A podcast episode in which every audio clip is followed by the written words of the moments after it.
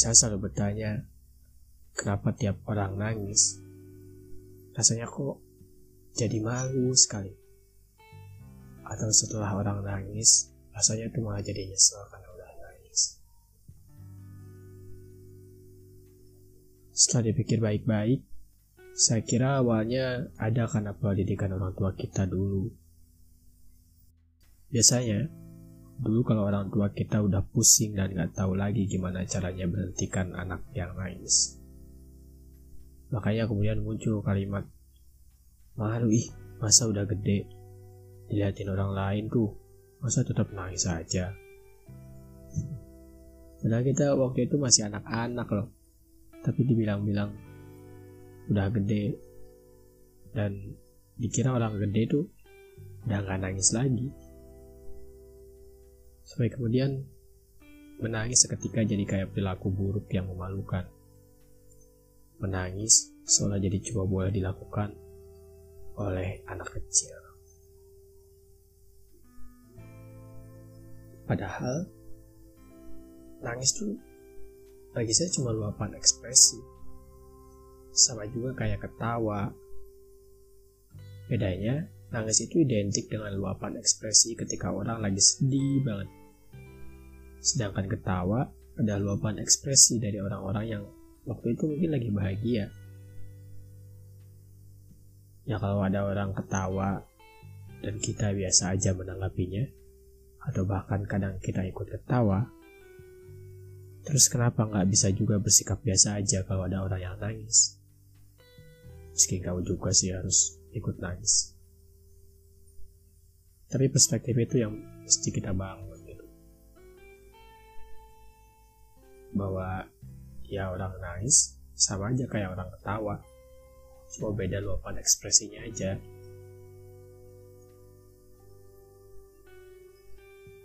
Perkara nangis juga bikin saya jengkel terhadap eh, orang-orang uh, yang masih sering mengaitkan antara nangis dan hubungannya dengan dia kuat atau lemah gitu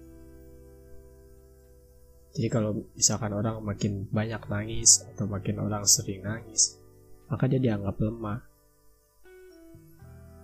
Itu kan aneh banget ya. Padahal nggak ada hubungannya sama sekali gitu. Pasalnya, ini juga sebenarnya ada juga bawaan dari didikan yang kurang bertanggung jawab. Coba deh diingat-ingat. Ada misalkan kita niatnya sebenarnya nguatin orang, tapi akhirnya malah ngubur ekspresi orang dengan kata-kata kayak gini. Udah udah jangan nangis. Kamu kuat loh. Lah hubungan kuat sama nangis itu apa gitu? Padahal nggak ada hubungannya. Nangis itu bukan kuat momentum loh. Yang berarti menunjukkan semakin sering orang nangis semakin lemah dia ataupun sebaliknya beberapa orang justru bisa merasa lebih kuat loh dengan menangis. Kalau kamu selalu bisa mengatasi perasaan sedih, menderita, dan perasaan ganjil lainnya dengan tanpa menangis, itu nggak berarti orang lain bisa dan harus melakukan itu juga. Percaya deh, meski nggak nangis, kamu tetap juga akan lampiaskan rasa sedih itu dengan kegiatan lain. Bisa dengan main, bisa dengan ngopi, dengan makan, atau bahkan mungkin pelampiasan sedihnya dengan jadi rajin belajar.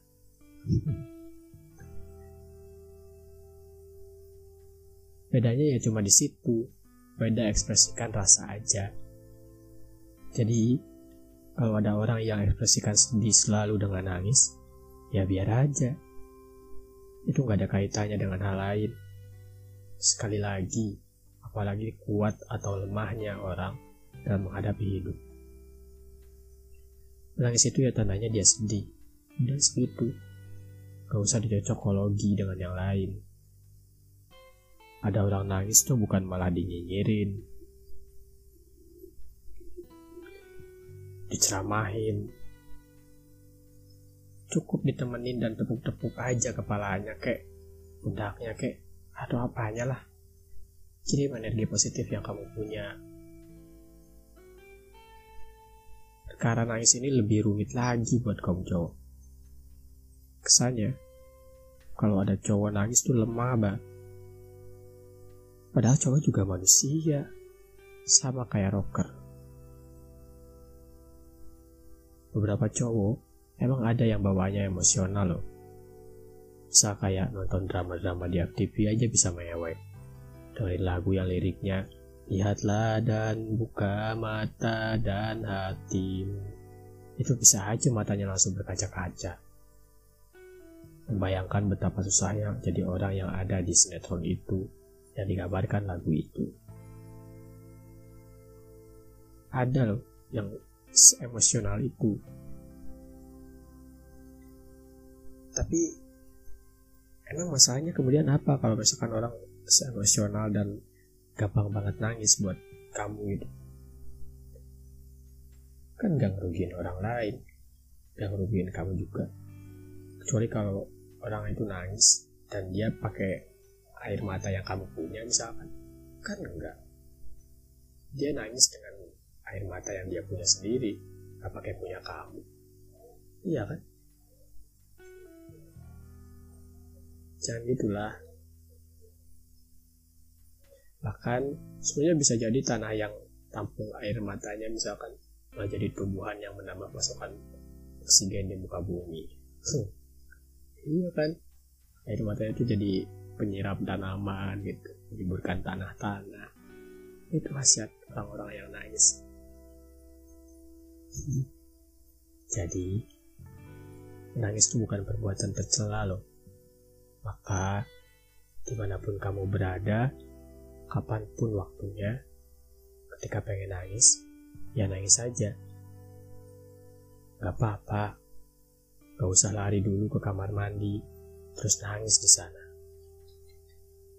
Cukup deh kamar mandi disalahgunakan jadi tempat poker misalkan. Jadi tempat jangan. Ini juga kamar mandi, kasihan loh. Harusnya digunakan untuk mandi. Eh, ini masih digunakan untuk boker. Ditambah juga harus jadi tempat nangis. Atau malah kamu sengaja hujan-hujanan biar air matanya bersatu dengan air hujan.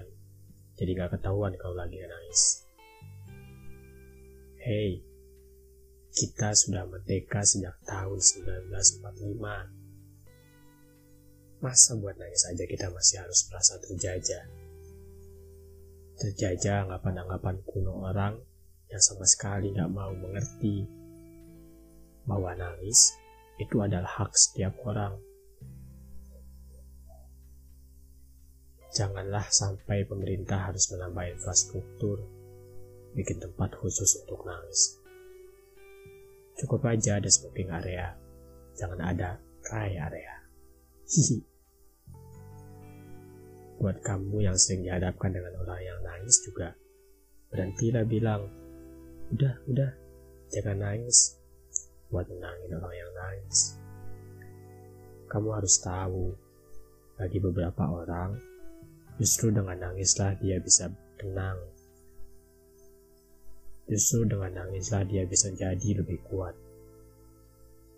Jadi, coba deh ganti dengan bilang, nangis aja, apa-apa. Kalau mau, nangis yang keras. Aku sayang kamu dalam keadaan apa pun kok itu jauh lebih bisa menenangkan. Selamat mencoba.